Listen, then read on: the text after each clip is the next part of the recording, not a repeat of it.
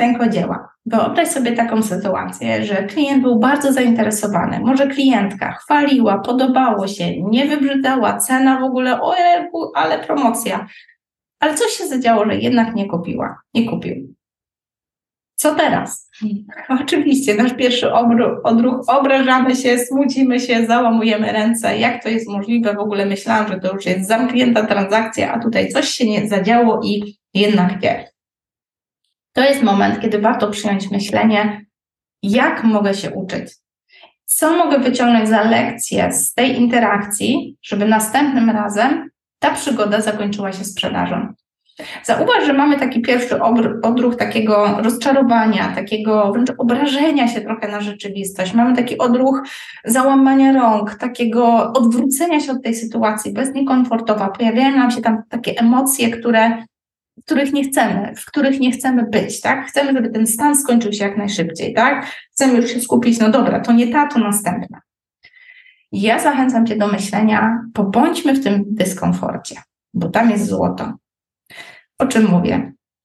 O tym, żeby spróbować na gorąco wyrobić sobie nawet taki nawyk, żeby na gorąco po takiej niedokończonej transakcji, takiej klientce, której się super podobało, ale jednak powiedziała nie dziękuję, zapytać dlaczego. Zapytać, dlaczego nie kupiła. To można zrobić na różne sposoby. Pewno też wyczujesz, tak, bo jest to interakcja jednak z człowiekiem. Wiadomo, że dzieje, dzieje się w online, możemy sobie przygotować takie nawet gotowe pytania, gotowe formułki. Będzie nam po prostu łatwiej zdystansować się od tych nieprzyjemnych emocji. Natomiast jeżeli jest to na żywo, najłatwiejszym sposobem jest po prostu zapytanie dlaczego i poczekanie. Zobaczysz, co zadzieje się potem. Nie dam Ci odpowiedzi, co tam nastąpi, ponieważ pewno każda odpowiedź będzie inna, ale na pewno znajdziesz tam złoto. Ja też znalazłam złoto, pytając dlaczego klientki, które potencjalnie były zainteresowane, ale ostatecznie nie zdecydowały się na mój produkt, usługę czy, czy jakąś współpracę. Mm, jest tam bardzo dużo takich wzorców, tak? Podpowiem Ci. Możesz usłyszeć tam, bo za drogo. I co to znaczy? To nie znaczy, że jest za drogo, bo za drogo, za tanio to rzecz bardzo względna, tak? To jest informacja dla Ciebie, że niewystarczająco dobrze zakomunikowałaś wartość w stosunku do ceny. Może w którymś miejscu warto byłoby wspomnieć, z czego wynika ta cena, dlaczego jest taka, a nie inna, co wchodzi w skład tej składowej ceny. Tak? Może, nie wiem, pracujesz na kryształkach Swarowskiego i zapomniałaś wspomnieć, bo dla ciebie jest to oczywiste no, kryształu, tak? Może ktoś nie ma tej świadomości. Może pracujesz na szlachetnych kamieniach, zapomniałaś o tym wspomnieć. Tak, to są banalne przykłady, ale jeżeli ktoś mówi za drogo, to znaczy, że w którymś punkcie to ty nie zrobiłaś wystarczająco dobrej roboty, żeby zakomunikować, że stosunek jakości do ceny lub wartości do ceny jest odpowiedni. Klient kupuje, kiedy czuje, że stosunek wartości do ceny jest taki, że ta wartość jest większa niż cena. Jeżeli nie zakomunikowałaś pewnych rzeczy, które sprawiają, że to ta klientka myśli, że ta wartość, którą otrzymuje w stosunku do danej ceny jest dużo, dużo wyższa niż mogłaby się spodziewać, to ta klientka prawdopodobnie nie kupi. Dlaczego o tym mówię? Bo często zapominamy o tym, że to, w jaki sposób sprzedajemy i co się dzieje podczas sprzedaży, to z jednej strony jest to, co dzieje się u nas, a z drugiej strony to, co dzieje się u klienta. I o ile możemy wziąć odpowiedzialność za to, co dzieje się u nas, o tyle nie jesteśmy w stanie wziąć odpowiedzialności za to, co dzieje się u klienta, jeżeli nie wiemy, co tam się dzieje. Jeżeli odpowie ci taka osoba, to nie dla mnie, zapytaj dlaczego. Bo mnie uczula wełna. Może zapomniałaś y, zakomunikować, że to wełna superwash, która jest przygotowana w taki sposób, że jest turbo mięciutka i nie gryzie. To nie jest ta sama wełna, co kiedyś wełna owcza, którą pamiętamy ze sweterków z dzieciństwa. To jest mięciuteńka wełna, którą na dodatek można wybrać w pralce, pomimo, że zachowuje wszystkie, wszystkie y, właściwości prawdziwej wełny. Mam nadzieję, że już wiesz, do czego zmierzam. Mam nadzieję, że też czujesz, co próbuję Ci powiedzieć. Jeżeli transakcja nie, za, nie zakończyła się sprzedażą, chociaż wszystko wskazywało na to, że tak będzie, to zapytaj dlaczego. Pobądź w dyskomforcie usłyszenia odpowiedzi. Dopytuj dlaczego, dlaczego, za drogo, dlaczego. Nie dla mnie, dlaczego. To nie było teraz takie ważne. Dlaczego? Nie mam czasu. Dlaczego? Tak? Zobaczysz, jakie złoto kryje się w tych odpowiedziach.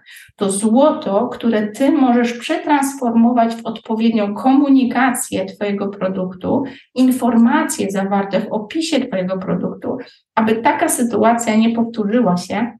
A jeżeli się powtórzyła, to już zamkniętą transakcją sprzedaży, a nie rozczarowania.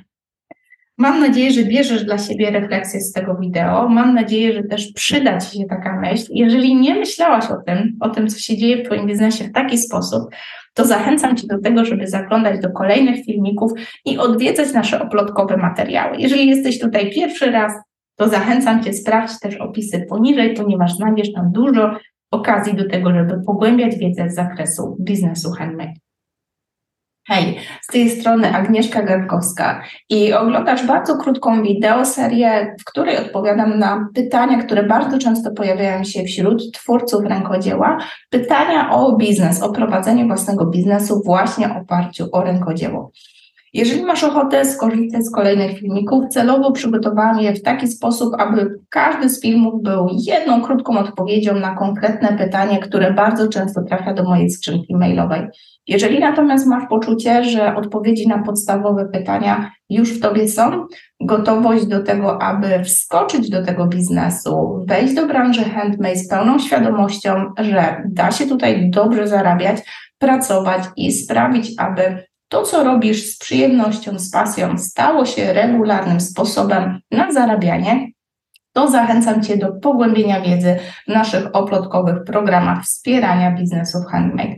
Znajdziesz informacje w opisie. Najczęściej w, nasi uczestnicy programu wybierają półroczny format Akademii Rękodzielnika, czyli takiego kompleksowego programu wsparcia biznesowego i takiej opieki też mentoringowej z mojej strony, ale w naszym portfolio znajdziesz też programy, które rozwiązują konkretne punktowe problemy, takie jak promocja, na przykład na Pinterestie, mam wrażenie ciągle niedocenianej platformie, gdzie ciągle da się dużo zrobić organicznie, różnego rodzaju e, zatrzymania, które pozwalają nam dobrze policzyć nasz biznes, jak na przykład handmade hobby czy biznes, w którym zdajemy sobie sprawę, czy przypadkiem to, co robimy i nazywamy biznesem, nie jest faktycznie bardzo kosztownym hobby, i co najważniejsze, co zrobić dalej, żeby rzeczywiście był to dochodowy biznes.